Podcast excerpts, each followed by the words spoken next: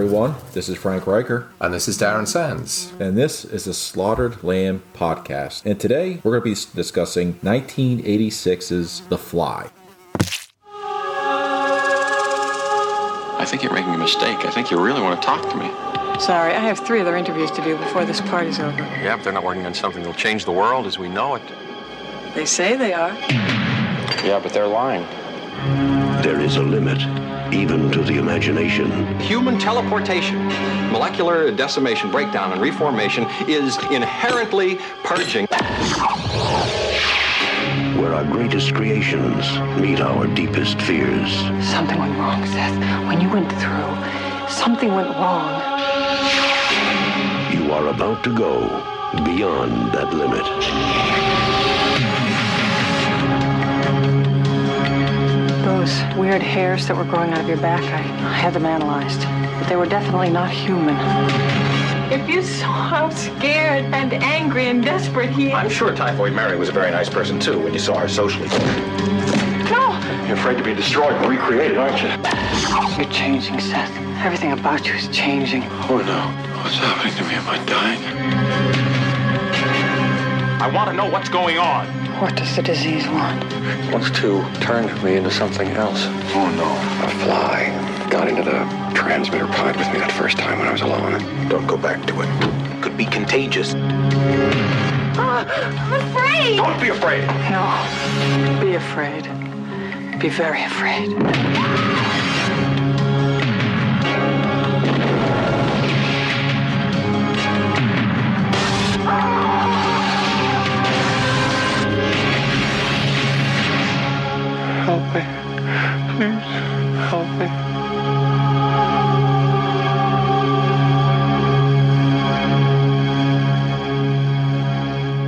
So, Darren, when was the first time you saw this movie and did you ever see the original? I saw this remake before I saw the original, uh, and I remember watching Barry Norman's film night, who was a BBC journalist, and he was talking about The Fly. And yeah, as with all remakes or modern movies, he just disliked them intensely. There was also a 30 minute short on TV in the UK about the making of it, and my mum was obsessed with seeing it. So I had to wait until the um, the VHS release, but I settled down one night with my mum and we both watched it and absolutely loved it. It's a movie that just gets straight on with things. There's no fucking about. It's 90 minutes long and it jumps in straight away. How about yourself? I saw this in the theater uh, with my mom once again. You know, you're to you're to hear that uh, throughout these uh, podcasts. Uh, my mom took me to the theater all the time, me and my brother. And uh, I don't remember too much of it back in '86. Again, I was five. All I remember is, you know, Jeff Goldblum turning into a human fly really at the end. Never recognizing any of the themes with it. I didn't see the original till maybe about 15 years later. But this was a movie that has grown on me, and I do recognize that I think this, in my opinion, this made David Cronenberg's career it actually set him off into his own genre, which people are referring to him as, you know, you are going Cronenberg to some people who say that. Um, I think this is the movie that did it. And I think this is the style uh, that people try to strive through when they say you've gone Cronenberg. Yeah, yeah, no, I agree with that. I agree with that. Just to say as well that your parents were seriously trying to corrupt you at a young age. so, they, so they took you to see RoboCop. They took you to see The Fly, all around the age of five. Yeah, I, I, I didn't have any pubes when I saw all of these movies. you know, you came out. You, you would sell these movies at the right time, at the at the peak of peak of testosterone. You know, me, I, I'm I'm barely you know doing finger paints. but I, I, I, think you know it was because my dad never took me to go see any movies. He was always either too busy or just wanted the wife and kids out. So what's the best thing to do with a bunch of kids is take them to the theater, take them to the movies. Yeah, and she took me to. I believe she took me to movies that she would enjoy, plus I would enjoy, and then realizing that they were all big mistakes and something that kids should never see at such an early age. But maybe that's why I'm so well adjusted because I'm, I'm used to this th- used to these movies now. Yeah, I mean that's that's that's one cultural difference that, that I'm starting to learn between the, the US and the UK is obviously the rating system's different, and so it, it would never be a thing that, that a five year old would go and see a um, R-rated movie in the UK. They just couldn't get in. You had to be over over 17 years old, uh, 18 years old, sorry. So it, regardless of whether you were with a parent or guardian, so you know you just we just had to wait until VHS or sneak in the exit to see our um, our, our weekly dose of, of uh, sex and violence. I just you know, looking into this movie today, and, and I was listening to David Cronenberg talk about it and how he came across the project. It came to him uh, via Mel Brooks, who was the, who was the producer. The, the production company was Brooks Films. And at the time, he was working on, and I didn't know this at all, he was working on Total Recall. Yes. With Dino De Laurentiis. And now I don't know what happened to that. I've no idea. We're going to look at Total Recall in a few weeks, and, and, and perhaps we'll get to the bottom of that then. But um, yeah, he was given this uh, script by Mel Brooks. Initially liked it, but had some issues with it, and took it away and, and, and you know had people work on it and that. But the main thing there, the takeaway from that is, I would have loved to have seen a Cronenberg version of Total Recall. Could you just How fucked up that imagine? you never think Mel Brooks would get into a movie like this, and, I, and along just like Flash Gordon, I think this movie had a messy start. I think people didn't want to make it; they did want to make it, and I think the one pioneer for this was um, Stuart Cornfeld. He was dead set on trying to make this, and he approached Mel Brooks. And Mel was just like, "No, nah, I don't want to make a, a horror movie with Fly again." And he has a fly head. You know, it's just, it's just something ridiculous about that. But then, you know, Stuart said, no, it's he's not going to change into it. He's going to metamorphosize into the fly. And I think that's what piqued Mel Brooks. And he says, all right, but you have to get the right people involved. And unfortunately, uh, the original director, I think his name is Robert Bierman, he was attached to direct, but unfortunately, he had a family tragedy uh, involving his daughter and some farm equipment, which, you know, it's too graphic to go into. Oh. Then they, they wanted to make the movie. They were, they were going to hold his slot to be director, but of course, he wasn't in the mental state to do it. He, of course, I mean, it's just, it's, it's tragedy. So then David Cronenberg had that falling out uh, with how, like you said, how it happened. I have no idea. Uh, and he went on to do The Fly, and I think uh, we are all better for it. You mentioned there, you know, about getting the right people involved, and and I don't think you could have chose anyone better to to, to play Seth Brundle than Jeff Goldblum. You know that perfect mix, uh, mix of nerdiness, intelligence, physicality. You know, he has it all. He looks terrific in this film, and you know, he he goes from being quite a you know quite a, a laid back, aloof type guy to becoming this monster, and you can almost see it sort of frame by frame taking shape. He did a great job, and and and it was also interesting as well that they they managed to cast his at the time girlfriend Geena Davis to play Veronica. It, it, it's funny that you you mentioned those two because I believe nobody wanted Jeff on one hand and the other side didn't want Geena. It was it was quite of an issue. They didn't think they fit the part. Certainly. Uh,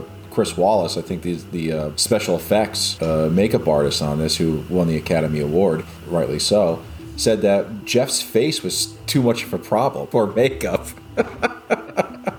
and then nobody believed that Geena could play the part. I don't know if they were looking for somebody different, just on looks, but she is quite charming in this movie. She is. I think it, it was interesting that Cronenberg said that the one thing that, that attracted him to, to bringing her on the project was the fact that they were an item. But he said it was kind of like a double edged sword because Goldblum has this kind of really sort of charming and infectious way of, of speaking. He said that she'd picked up a lot of his mannerisms, and so when they were doing takes, Jeff would say something, and Geena would respond almost like in Jeff speak, and he had to keep pulling her away and say, "No, no, do it as Geena. Don't do it as Jeff."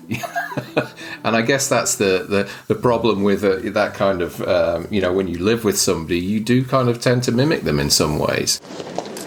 I think you're making a mistake. I think you really want to talk to me. Sorry, I have three other interviews to do before this party's over. Yeah, but they're not working on something that'll change the world as we know it. They say they are. Yeah, but they're lying. I'm not. Now, with the first opening scene, you know, where, where uh, Seth Brundle is uh, being, I guess, not interviewed by Ronnie, played by Geena Davis, he's telling her what he's working on. She's working for a magazine called Particle. which I love. Well, just just just the name of the magazine, right? Particle magazine. you know, it goes up there with like splitting the atom news. Yeah, um, like a like a, a like some sort of I don't know Time magazine for geeks or something. and, her editor, uh, I think he pronounced his name is Stratus. Stratus. Stath Stathis Stathis. Stathis yeah yeah, Uh, uh, he's her former boyfriend slash lover who still has the hots for her. Now he sent her out to do you know find some new some new blood you know find some new information on what scientists are doing. Uh, I still can't believe this is a heavily circulated magazine. um, but still, Seth Brundle's automatically attracted to her. I think it's because he does admit later on, actually, the beginning of the movie, that he's lonely. He spends too much time working, so he lures her back into his apartment and uh, you know shows what he's working on, which are these two pods, these two teleportation pods. Now, do you think that he intentionally tells her, knowing that she's a journalist, or doesn't realize she's a journalist? I just don't think he knows how to talk to people. I think he was just You just think attracted he's to really her. Yeah, I think he just- Socially awkward. yeah, physically attracted to her. Sees, you know, that she's a beautiful woman. Um, she's interested in science because she's there at some kind of mixer and wants her to come back. She's asking the right questions. Yeah, I think it's just because he's just a lonely man. Now, what did you think? Of his first test that he showed Geena Davis with his actually wouldn't be his first test. I want to say his first live test with the baboon. Oh, the baboon. Oh, The I thought you were going to mention the the stocking. All right, let's do the That's a stock- very sort of. Yeah. We'll do the stocking first Yeah. because the first the first demonstration he gave, he gives um, Veronica of the telepo- teleportation pods.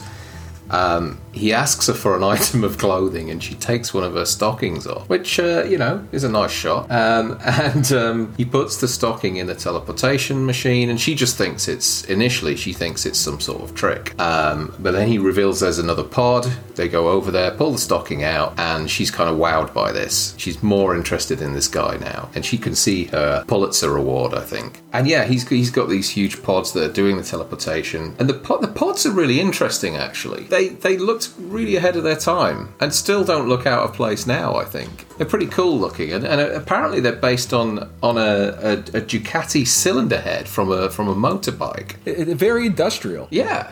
Initially, they were like glass shower cubicles, apparently, and Cronenberg just said, "Well, this, they just look shit." Um, and so he, he apparently, being a bit of a bike fan, he got the set designer to um, take these these motorbike um, drawings away or, or pictures, and said, "Look, I want it sort of." I want some sort of industrial look, you know, based on, on this, and they came back with these uh, uh, these pods that are actually based on a cylinder head. Yeah, they're they're they're now there, there is two of them. One is a receiver. One's a you know an acceptor or, you know a transponder, you know, what have you. Um, but yeah, the, the the the stocking scene is very sensual. Uh, it gets it gets the term it gets the the scene really going. I think just piques his interest a little more into Geena. Uh, but when it works and she wants to find and and she's going to tell Particle Magazine he kind of loses it a little bit. It's like, no, you can't really tell anybody this. You know, I, I have backers. You know, I, I program it, but I have other people building uh, this. Other people are going to be affected if you say anything. Uh, but then she leaves,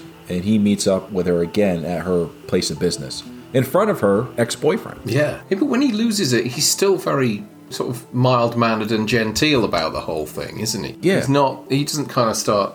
He, he doesn't go into any sort of rage or anything. He's still incredibly calm and and and it doesn't seem too bothered about it. He- uh, Yeah, maybe I should really uh, re-say that. He's he's more like nervous. Yeah. He's, he's not going to slap her and say, "How dare you? Give me that." Not at this point of the movie. No, I'm gonna I'm gonna give it to me now, or you're gonna come out in one of those transponders as a, a clothed uh, micro uh, a recorder uh, type being. Yeah, as a baboon. Speaking of baboons, what do you think of that baboon scene? The baboon scene is is um, I mean, again, another great Chris Walas effect when Brundle decides to teleport a baboon. He somehow hasn't got the uh, whatever the science behind it is right, and the baboon just comes out as mush. but still moving and screaming. There's a great moment when it kind of punches the glass door right by his face when he's trying to peer in. And that's a great jump scare. Uh, and then we get to see this kind of Chris Walas sort of animatronic effect of all this kind of shredded meat and goo. They actually said on the commentary it's basically turned inside out. We'll we'll get to it later, but um, Chris may rec- people may know Chris from certain movies like uh, Enemy Mine. Uh, he did. He was a consultant for E.T., Raiders of the Lost Ark. Um, so he has Gremlins as well. Gremlins. He created the actual Gremlin. Perhaps he knows Buddy Kupfer, you know. I just want to let you know your son will die. Don't watch the TV. Uh, and your wife will faint. But it, I think at that point, Geena's falling in love with him. She's never met anybody like him. Somebody who's so one way thinking. And of course, we know he's one way thinking because Geena opens up his closet one day and sees the same suits. This way, he doesn't spend any more time thinking of what to wear. He can focus on his project. And I, and I was quite taken by his computers as well because it's 1986 and we've kind of moved on a little bit from the uh, from Conal Cochran's computers in uh, in The Halloween three. in- yeah, there's no blinking lights or anything like that. It, it's very simple and straightforward and, and and looks pleasing on the eye. Does the operating system? It just tells you what you need to know. You remember them days where you could just ask computer anything and it would tell you what would happen? Yeah, yeah, exactly. So you know, it's it's it's we get to the point where I think he figures out what he's how he's able to fix the problem of the inside out baboon by cooking a steak. He does. He, he, he does the next test on a steak, doesn't he? Uh, cuts it in half. After a sticks it- rendezvous with Geena, with Geena Davis. Oh yeah, yeah. There's there's a little bit of slap and tickle. I forgot about that bit. Um, but yeah, he he he um, he tries the next experiment on a steak. Um, we don't actually see it, but we get what he's going to do. Uh, and the next the next scene, he's he's been successful and he's frying it in a pan after it's been. Uh, and it tastes like shit. Could use a little bit of uh, A1 sauce, you know. Yeah. But uh, yeah, it's it tastes like shit, and that's because he discovered that I have to tell the pods how to put something with flesh. Now that's a recurring theme: flesh back together, not what it thinks it should be, and that's the that's the issue. So he goes working on that. Hopefully, the next experiment with the baboon's brother would go more successful.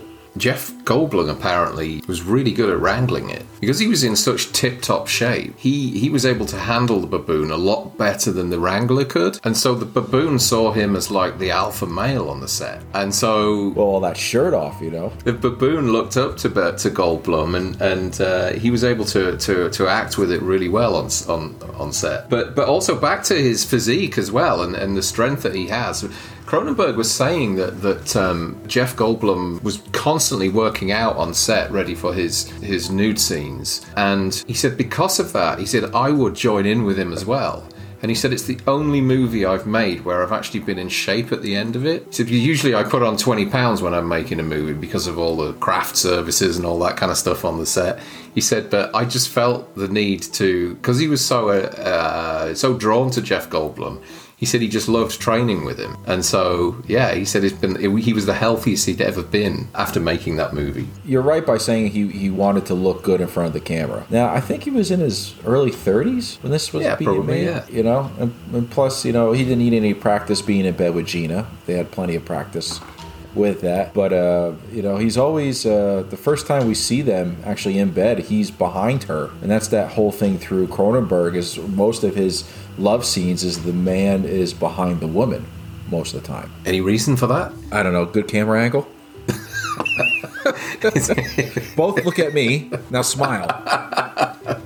I can't post you.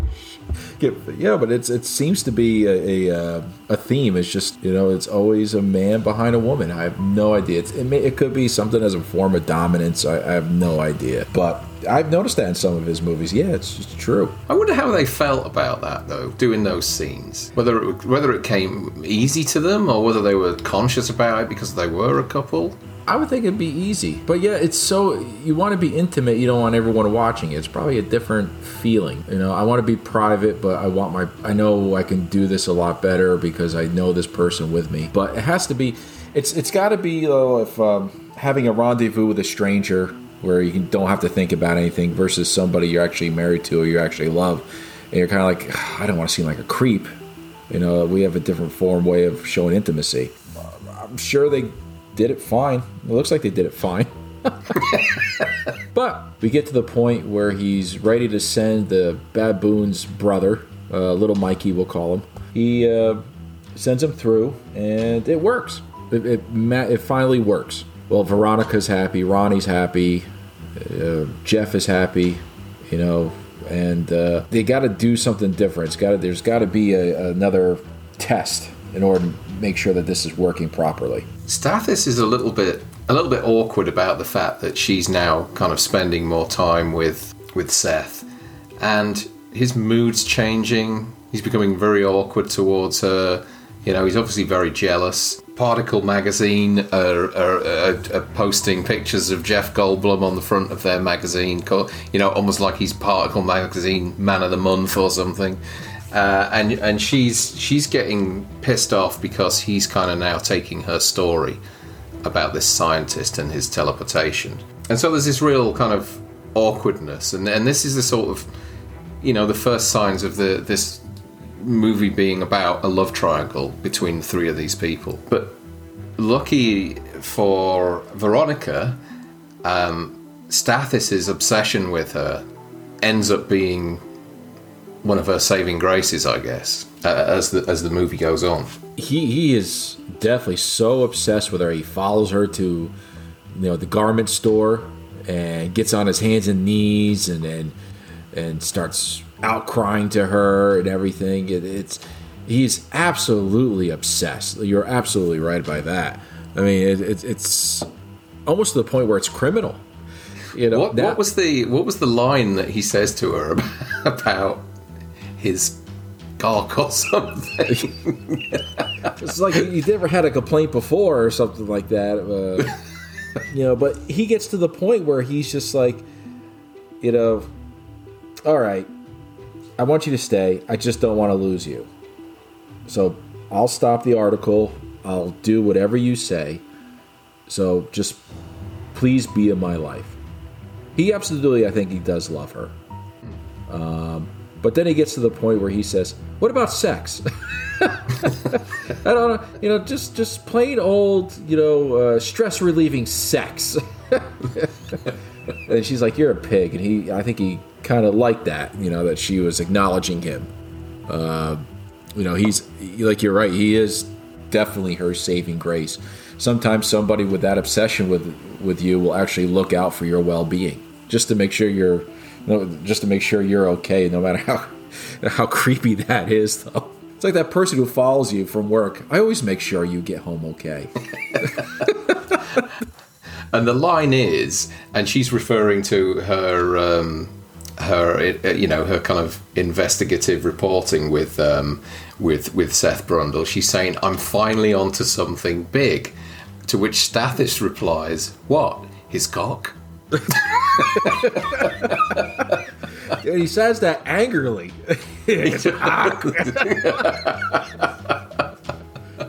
almost, almost like uh, George C. Scott would say it. You know, he's sweating and everything. You know, people are looking at him in the department store like, "Who's this fucking guy?" You know. And do you not think he has a look of John Krasinski? Yes. I was watching it all the way through, and I was thinking, Jesus, you look so much like Krasinski does now. You can never trust a man with a beard.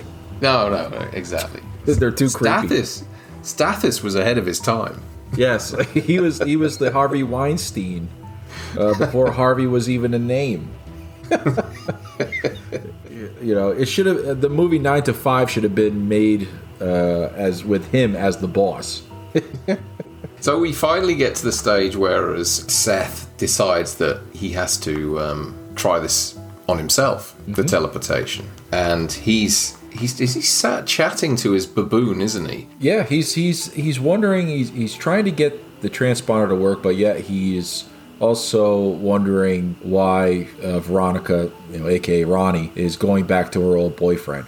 I think that's to the point where he just says, you know, I got to try this. I got to get my mind off of it. I think the baboon is just looking around like, ah, I don't care what you do. But yeah, he does try it out on himself. Now, it's funny because apparently you have to go in those transponders nude and sit like a like a Greek god in it. uh, Like the thinker. Yeah, like the thinker, absolutely. You would think he would try to say, you know, you know, I have a shirt, I have a t-shirt and jeans on. Put that in there as well. But you probably come out looking all blue and white, you know, or maybe stiff with some Scotch guard. But yeah, he goes in, but he's not alone, is he? Well, that's it, because before that, he's chatting to his baboon, and the baboon's distracted by a fly, which Cronenberg said they actually caught a fly and put it on a fishing rod. Um, and just kind of kept dangling it in front of the baboon. Uh, so the baboon's swiping at it. Uh, and they finally got it to land on the boo- baboon's head, where he sort of freaks out a little bit. And then you kind of forget about it.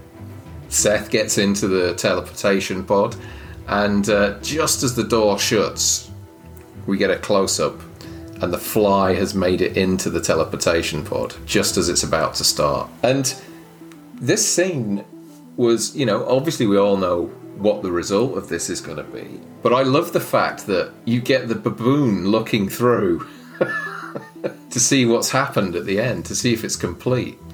Yeah. And um, and Seth walks out, and everything seems to have gone well for the time being. It, it appears so. I think, did you get the feeling that Seth felt something? I got the feeling that the baboon felt something. That the baboon suspects that something's not right. The way that he's looking in, it, it's I don't know. It's just odd the way the baboon's kind of checking things out. It's as if he realised that the fly was in there or something. Yeah, you, you know, it.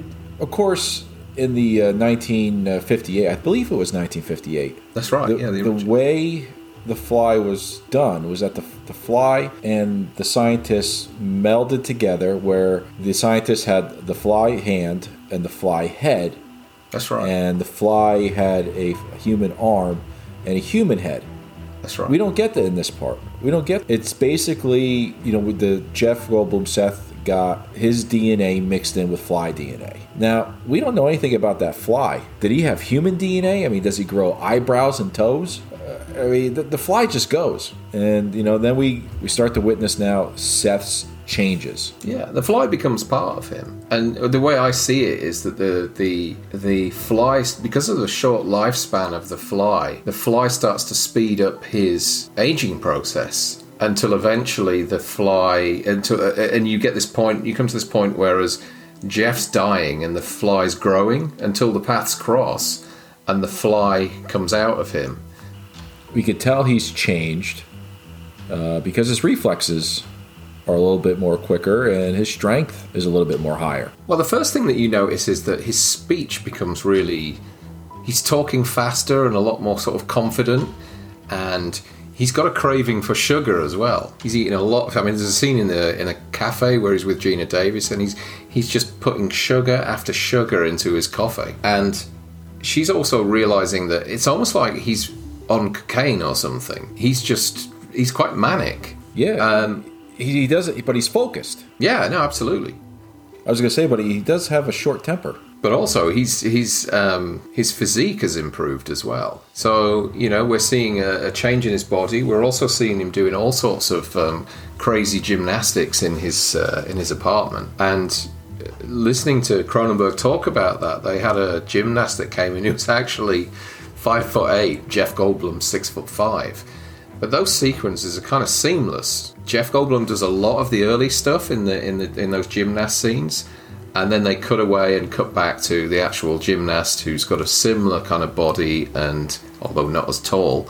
Yeah, she's really impressed by his uh, by his dexterity. Turned on, if you will. Throughout that whole changing process of him, you know, changing into this monster we're going to see, his appetites are increasing. His appetites for food, his appetites for human interaction, his his appetites uh, for flesh, as he's talking about throughout the whole movie, because that's all it's been about is, is is about flesh. And that's what the transponders wanted was how do I re- how do I rebuild flesh? You tell me because I don't know how to do it. And and of course he's increasing in his sex. All that energy is all for sex. Because Gita gets tired at one point. She does. but this is where she she first starts to notice that something's not quite right. I mean, she's noticed that he's kind of he's slightly manic in his um, in his speech and his behaviour, but physically she notices that he has these hairs growing out of his back, which always kind of creeped me out as a kid. Even now, they just look they just look horrible. These kind of bristles or something that are growing Yeah, out of his, out of his shoulder.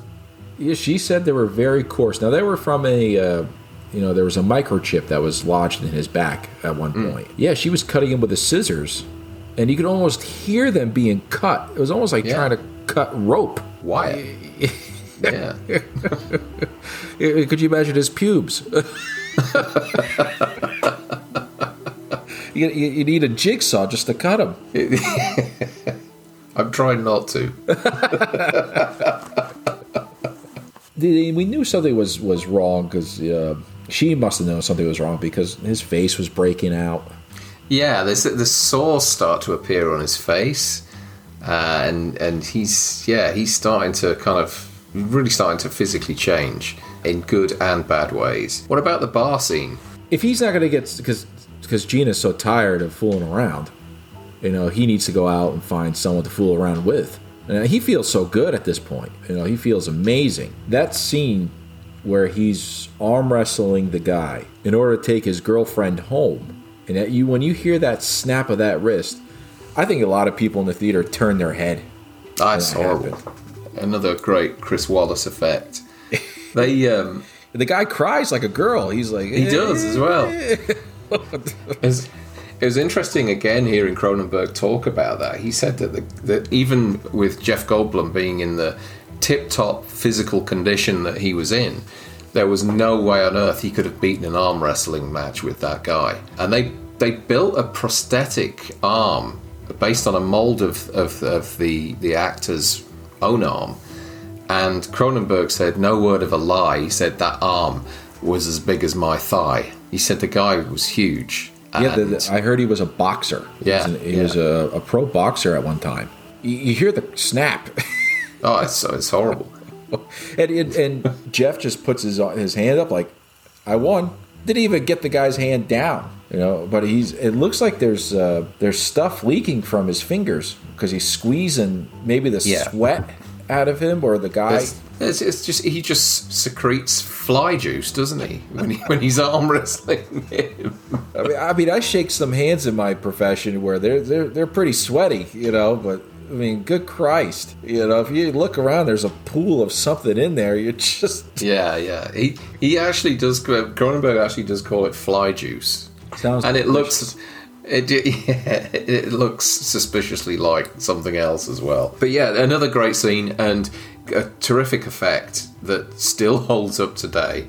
Practical. In fact, every sequence in this movie was practically done. No digital effects whatsoever. Way before the uh, the, the digital effects era. And um, yeah, he, he breaks the guy's arm as a proper compound fracture and immediately leaves with the hooker and takes her back to his apartment. Now, Darren, why do you think that is? Why do you think is that when we see people explode or just like, oh, that's hilarious, but when someone's bones are coming out of their skin or we hear a snapping or a crunch, we all just cringe. We're all just look away and we're like, oh, we can't take that. But someone on fire and all that stuff, uh, that doesn't bother us. Uh, I mean, as a society, I think it's just. Do you think it's the sound I, that they th- add to it? I don't know what it is. It happened to my wife years ago. She was a gymnast and she um, she had to have plates in her arm. I don't know. It's something that we're not used to seeing completely. We, we watch things burn all the time, but we don't watch bones come out of people all the time. And I think No. it's not supposed to happen at all. Yeah, we don't. We don't. People exploding. That's just a funny comic relief. people getting hit by cars. We're just like, ah, I'll walk it off. But, Yeah. you know, a, a finger snapping. We're just like, oh, Oh. god. There's a line in, um, I think it's one of the Naked Gun films where he talks about torturing someone, and he's and and the line for a comedy still makes me cringe to this day when he talks about first we'll start with nasal hair, and then move on to fingernails, and I just think, oh god, Where's my hundred. And I get to take the lady home for the night if I win. Says who? Do I look like a hooker to you? Hey, Tony, it's an easy hundred. Come on, pal, let's get it over with. Hey, watch out. He eats chocolate bars. Yeah, so I noticed.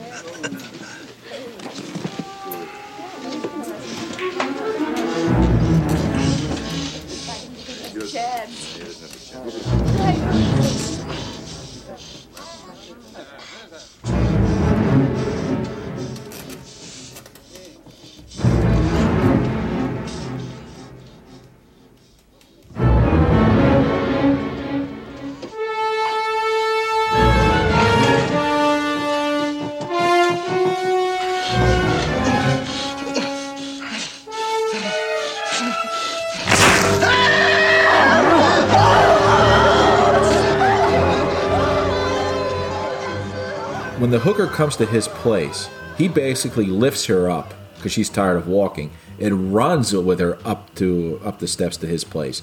Now that's all Jeff. Jeff did that all himself.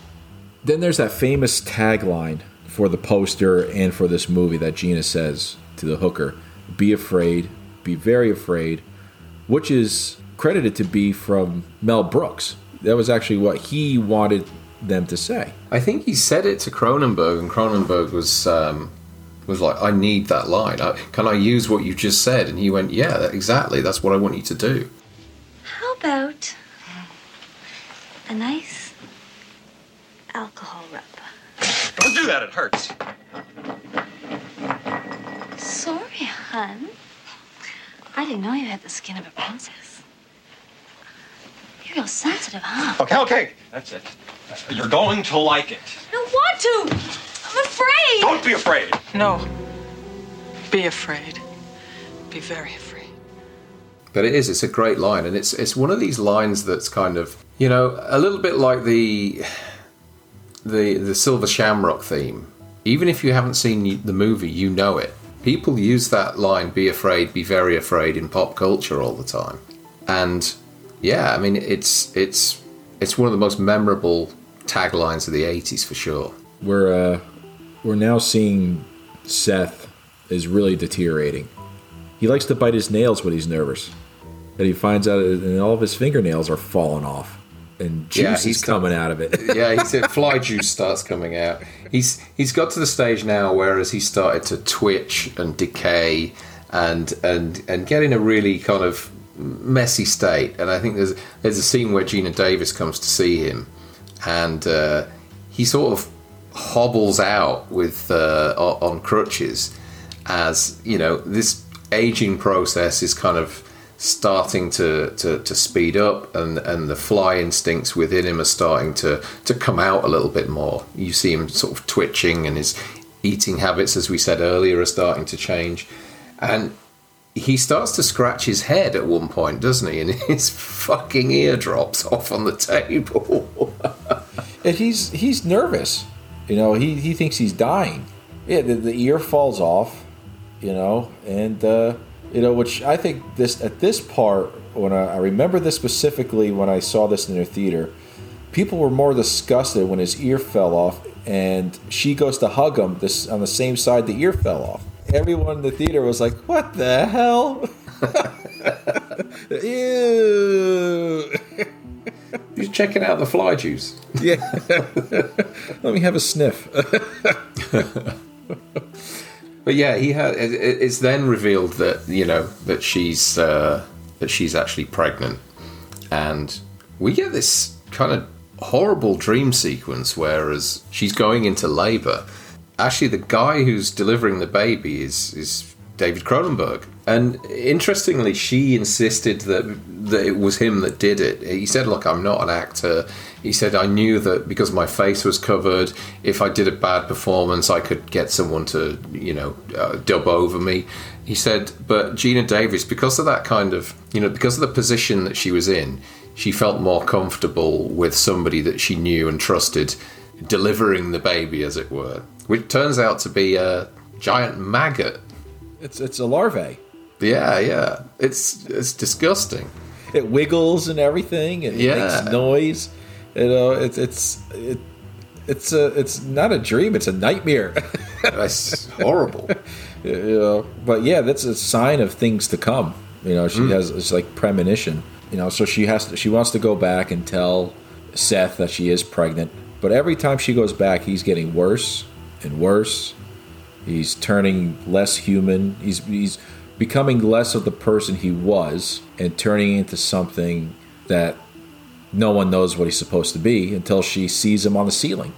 And they kind of built one of these um, sort of gimbal houses that rotates um, so that they, you could see him walking on the ceiling and then down the wall um, without any change in camera angle. Um, so it was a kind of rotating house where the camera stays completely static, so you can't tell that things are moving. It's an interesting scene. Yeah, you can see that the the, the, the metamorphosis has taken place more, and he's now starting to. I think his clothes are off now, aren't they?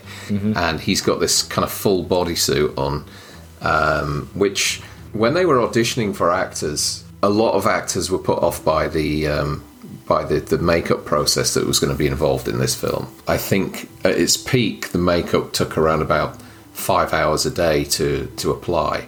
So that would mean if they, you know, if they were starting early morning, seven, eight a.m. for shooting, that that Goldblum had to be ready to be doing his makeup at two or three in the morning, which is uh, that's going to take its toll.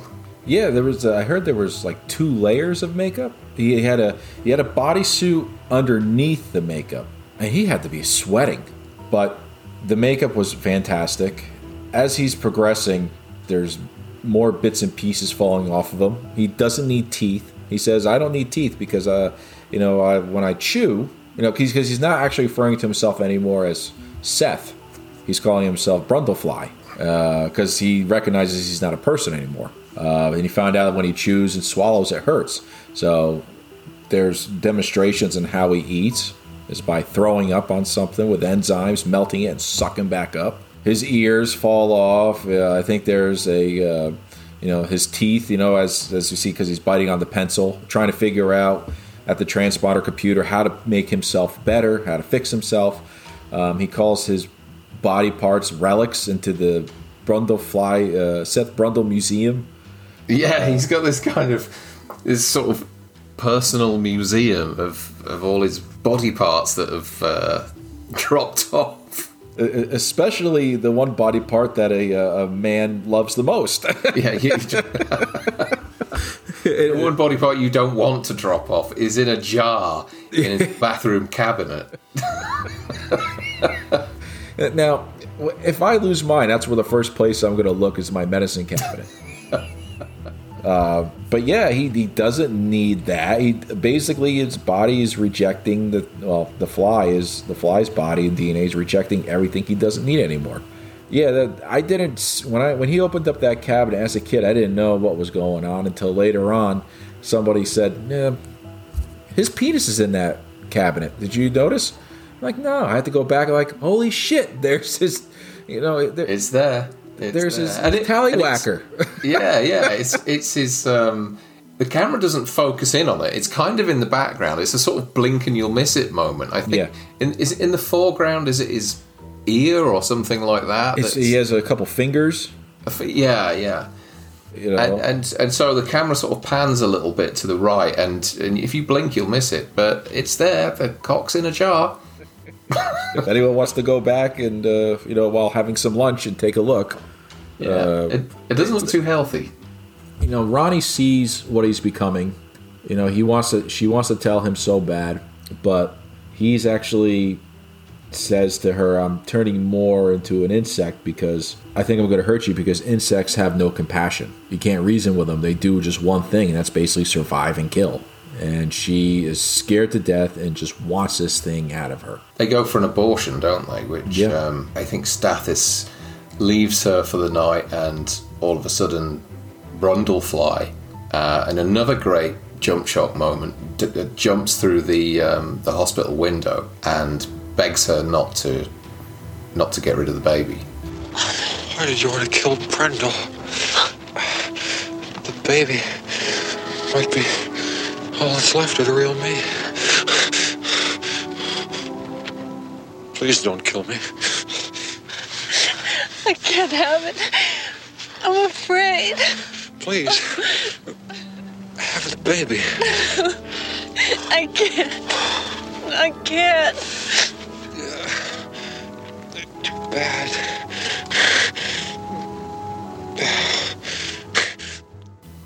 It's then, I think the, what he says, and I'm paraphrasing, is the why would you kill the last thing of me when I was human? You know, which which it is really gut wrenching. You know, it's the last of me that I have. You know, and she says I can't. You know, and he's he's physically upset. You could see he's crying, um, but he has other plans for her. If she's not going to listen to him, And he takes it, doesn't he? yeah, he disappears. I don't know. Does he does he run? Does he fly?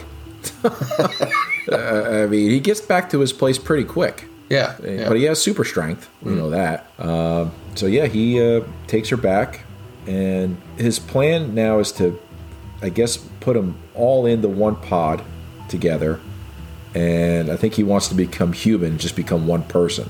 Of course, she's against dead set against the whole thing, you know. But who's coming to her rescue? John Krasinski.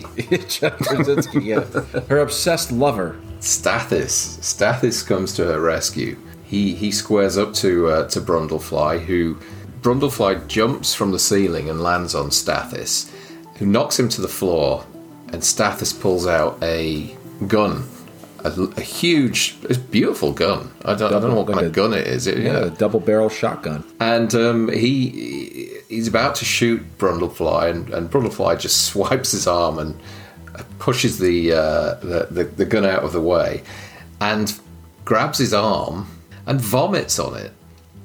the acids from the vomit melt his arm in a kind of scene that's sort of reminiscent of Ronald Lacey's face melting in um, Raiders of the Lost Ark. That's why Chris Walas, uh, I guess, took that from. Yeah, he worked on guess it. So yeah, yeah, he yeah. did it. And you know, but why stop at an arm? Oh yeah. You could go for a foot. That looks painful. That Yeah. that looks uh, horrific. Does that? You know, I guess through the pain of having your your your hand, arm, and and your foot melted off, you pass out from the pain. You know, and uh, now he can throw Ronnie into the uh, pod, and but she tries to stop him and grabs a little bit more off of him. you know, and then uh, his jaw falls off, ripped off. Yeah, yeah. That's yeah. and it, it, and the jaw's still flapping away on the floor as if it's trying to talk. with his tongue there, Uh, right? I think yeah, tongue yeah. is part of that. Yeah, and that that um, that prosthetic there when the jaw comes off reminds me of the of the zombie at the start of um, I think he's called Doctor Tongue in Day of the Dead. The one that walks up to the camera with the tongue hanging down and everything. It kind of looks very similar Yeah, to it that. just, it just flaps. You know, just, yeah, yeah, yeah. Now we see his, his his rest of his body's coming off, and now he's actually the fly. or as far as the fly is going to get. Yeah, I mean, I don't. It would be funny if he just turned miniature at that point, but no. Um, she gets thrown in. He hits the transponder codes to you know go in himself, and they're going to merge together in the transponder pod three that he built or got delivered or somehow was is there. It doesn't yeah, it doesn't explain how it got there. He's guess who's not down for the count. Stathis is back. Shoots the pod, uh, you know, wires going to it. He Stay- disconnects it, doesn't he? Yeah, he disconnects it, and uh, Brundlefly is pissed. Tries to break break through the glass, which he does. Gets the door open, but unfortunately, the pod switches. You know, turns on, and he comes out the other end, part machine, part fly, still alive, without Geena. Barely. Davis.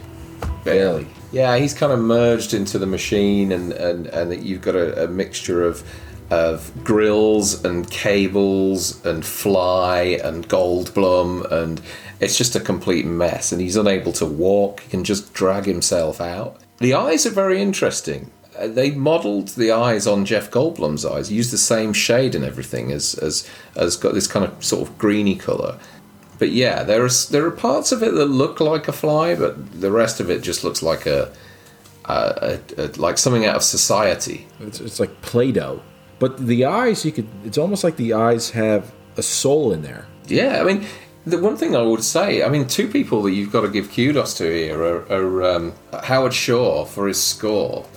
The score during this sequence is, I think, it's it's emotionally draining. It's fantastic. It really does hammer home what a tragic story this this is, and I love a really dark ending because although what's happened to to Seth Brundle, you know, he he has some quite horrible moments in it. He's he's not a bad guy. He he becomes this thing via accident by by accident, and the whole thing is just to me is just like a tragic love story. And Howard Shore's music in that final sequence really sort of emphasizes that. And I don't think I've heard such a moving piece of music in a final sequence since, and you have to cast your mind back, the, f- the lightsaber duel in Return of the Jedi, where Darth Vader dies. That kind of score there, to me, is very reminiscent of the score in The Fly in those final moments. With with music, as you know, the way the melody goes, the way the sound goes, if it's very soft and, and very low, it's supposed to make you feel relaxed. There's none of that in the fly. It's always these amping up, you, you know, Yeah, yeah. Lar- uh, hard chords and, and and high notes. It's supposed to still get you energized and, and still, you know, have this impending doom. Uh, Sure, yeah. Still approaching. And, and the DP as well, Mark Irwin, the way that he shoots around uh, these prosthetics, his camera work allows you to believe that these are living, breathing creatures that we're looking at. You know, he's he, he's got. I mean, he started with Cronenberg with with with the likes of Brood and Scanners. I think he did Scream as well, and and um, RoboCop 2. But yeah, well, he'd probably like like to scrub that off his resume. Better than three. yeah. Um, but no, I think I think that it's an incredibly moving finale to the film, and the only way out of this for him now is for for for Geena to help him end it all. he still has some human in there. I think he was always human. I Yeah. believe he was always human. And the way he wants to end is that G- Geena has to shoot him. And he pulls that shotgun barrel to his head. And it, it that's the one thing that about humanity that you know a fly wouldn't do, any other animal do, is self-sacrifice itself. You know, when the chips are down. And these are some big chips that were down. Uh, but yeah, uh, we would certainly sacrifice ourselves for our family, our kids, throw ourselves in danger for something like that. But I think he's wants to end it as a person making that choice, Yeah, and uh, and his head goes off. He goes out with a bang.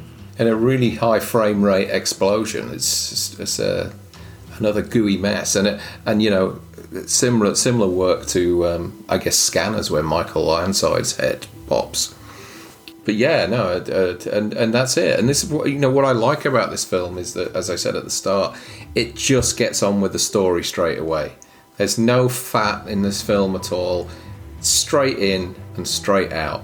The movie ends. It just fades to black, and it's over. And there's only basically five settings. Majority of it being at you know Brundle's apartment, and I think next would probably be uh, you know the offices of Particle Magazine. Then you have the street scene where they're walking through. You know he's buying her gifts, uh, the bar, and the doctor's office. Yeah, That's it. It's it's very. It reminded me almost of Twelve Angry Men, where they're just being sh- shot right in one room. And that's all it's being. You know, that's where all the story, majority of the story is being taken place. Sure, sure. And we have to get it in there for Dave McRae that it's uh, all shot in. Um, I think it was Toronto, wasn't it? Yeah, it was Yeah. uh, good Canadian director, good Canadian city, all you know, Canadian movie. Great. What is your fondest memories of The Fly? I think again, it takes me back to a time where I lived at home in the early days of VHS and and and just discovering it as a how old would I have been? A thirteen year old kid at the time. Not being able to see it at the cinemas, but you know, sitting down with my mum and watching it. You know, she loves a good horror film, and uh, I remember watching Texas Chainsaw Massacre for the first time with her. Um, but yeah, um, I think I, I left it a long time before I watched it again. I always liked it. It's interesting that my nephew got in touch with me recently and said, you know, he's he's kind of like 25 or something, and he said, "How have I not seen this film before? I've just watched it." And this was literally a few weeks ago. He said it's absolutely fantastic, um, and I think he's right. I think it really holds up well. It, it you know, there's it's it's it's really well shot, directed. The performances are great. The makeup, as you said earlier, is Oscar winning, and um, it's a neat little package. Ninety minutes. That's it, in and out. For me, the thing I- that will have an lasting impression is I remember my dad renting it because he never saw it in the theater, um, and just laughing through it. he, he would see, you know, um, you know the the fly juice come out of his fingers, crack up, and uh, you know I think that was the best part of watching that movie. So that I get to watch it with my dad, a man who had no time to see anything with his kids because he was working so much. Yeah, Uh, yeah. But he did. I did, sat down. Even though I did see it, but we always watched movies again when they came out on VHS if we saw them in the theater. Uh, and I think that was that was the best thing for me was actually sitting down and watching it with my dad and watching him giggle at it.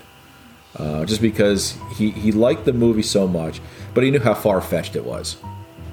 You Yeah, know, yeah. he certainly wouldn't laugh at a war movie or anything like that. You know, but it was. Uh, he recognized that it was a good film, and I think it made people when they saw the movie to go back 30 years, almost 30 years to go watch the original. Which I love the original. I thought the original was a good was a good movie. Yeah, I think I saw the original um, probably I don't know maybe ten years after. Yeah, yeah. Um, no, the original was true. I haven't seen any of the sequels at all. I've seen the Fly Two, the Eric Stoltz version, which was okay. You know, It's not bad. It's It's not, bad. bad. I can't remember now. Is the Fly Two? Is it Geena Davis's son? Yes, It is. Yep. But she's not in it, is she? No, is it's a- Stathis in it? Yes, they go to him. Stathis is in it. Yeah. where Eric Stoltz finds his father's videotapes. You Yeah, know, that's but, right. Uh, Yeah. I, I just can't handle the. I mean, I have it with the collection. I just can't handle the animal cruelty part of it. Yes. And Yeah. So it's a little, it's a little too much. It's a bit on the nose, isn't it? Yeah, you know, and uh, Isn't there a dog or something? I, I it's a Rottweiler. Oh yeah, it was yeah. his. It was his friend growing up. They use it as a guinea pig, you know, and uh, he sees him years later, you know, and winds up euthanizing him Yeah, because he's in such horrific pain. yeah, And uh, then when he turns into the fly, which is something huge, like something like really weird looking, yeah, yeah. uh, another dog comes up to him and he pets him, you know, because he still has that humanity part of him. And then he winds up, uh, you know, fusing with his his stepfather, Yeah. you know, and, and covered in this poltergeist jelly, where she. Where his girlfriend pulls it pulls it off and revi- and it's revealed that he's underneath there while his stepfather's all you know the freaks you know coming out Yeah. sucking on oatmeal. I always remember that line when she comes in and tells him it's getting worse, and he just goes, "It's getting better." you know the, the fly 2 is not bad. You know it's it's it's you'll watch it once um, but it's not like the remake of the fly. It's i think afi ranked it out of 186 of the most scariest movies of all time. And rightly so i think it's it is it is scary to the point how far hum- humans will go in order to maybe prove a point or into an, for an experiment. And I guess we just don't care what happens, uh, and that's probably what is most terrifying, even to experiment on ourselves. Just, just back to the to the movie and the way it ends. Were you happy with the way that it ended? Um, because it is kind of you know it, it resolves itself. I don't think you need to see Stathis and Geena Davis hugging each other or any sort of coda whatsoever. I. Th- I learned today that they did actually try to shoot a coda for the movie. Um, what, maybe her giving uh, the, the, the baby being born or what she's doing now. But to be honest, I think the movie's so emotionally draining that the way that it ends for me is just perfect. I didn't need anything else at all. I agree 100%. It's reminiscent of American Werewolf in London, isn't it? It is. Yeah, that's a good comparison. Just end it. David was dead. Seth Yeah. Brundle is dead. There's Yeah. nothing left. Are you're not going to have them? You're not going to have a next scene of Ronnie and Stathis getting married, you know, and her going to labor right there at the reception, and a butterfly comes out, which was supposed to be the deleted ending, which was I- supposed to be. a she's supposed to give this. Birth. She's supposed to give birth to a butterfly. How does that work? She has this uh, on the on the DVD on the Blu-ray. They have the deleted scenes. One of the deleted scenes, besides the ending, was Seth was trying to figure out how to make everything work again. He took a baboon, the the, the good baboon, and a cat, and tried to put them together somehow. He put them together, but you know it was two front ends of one ass and and attacked you know Seth. The baboon's crying. The cat scratched him. Uh, you know, and he, and he winds up killing it, of course. Um, but the alternate ending was Geena having a nightmare, but it was really a dream where the baby inside her grows into a butterfly and flies out of her. oh, God. and, and, and Cronenberg was just like, no, it's, we're not having this. You know, all you gotta need is a, is a sequel of some pixie flying around, you know, granting kids on how to fly and take them to Never Never Land. That's what we're gonna have after that. You know, but yeah, could you imagine a you know a, a baby sounds coming- terrible. A baby coming out with butterfly wings. the, movie, the, movie, the movie's a classic. That would have just that would have taken that title away from it. Yeah, it, it, it would have been. You got to that point. I could see us. We're all in the theater.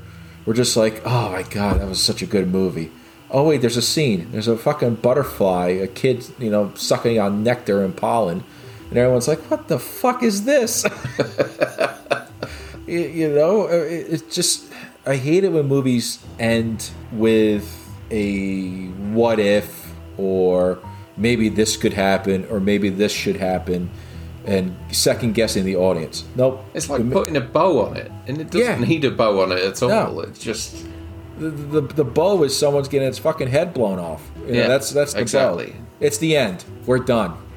Okay, we know she's pregnant. We're done. There could be a sequel because she is pregnant, whatever. But you don't think about the baby when he's getting his head blown off, you know, and it ends. That's it.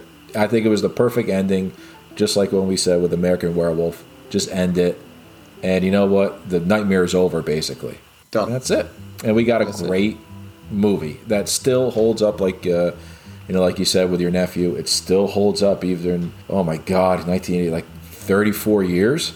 You know, years later. it's a it's a great movie, and it's uh, you know, I think people still continue to watch it. That's it. That's it. The Fly is very simple. There's not too much there.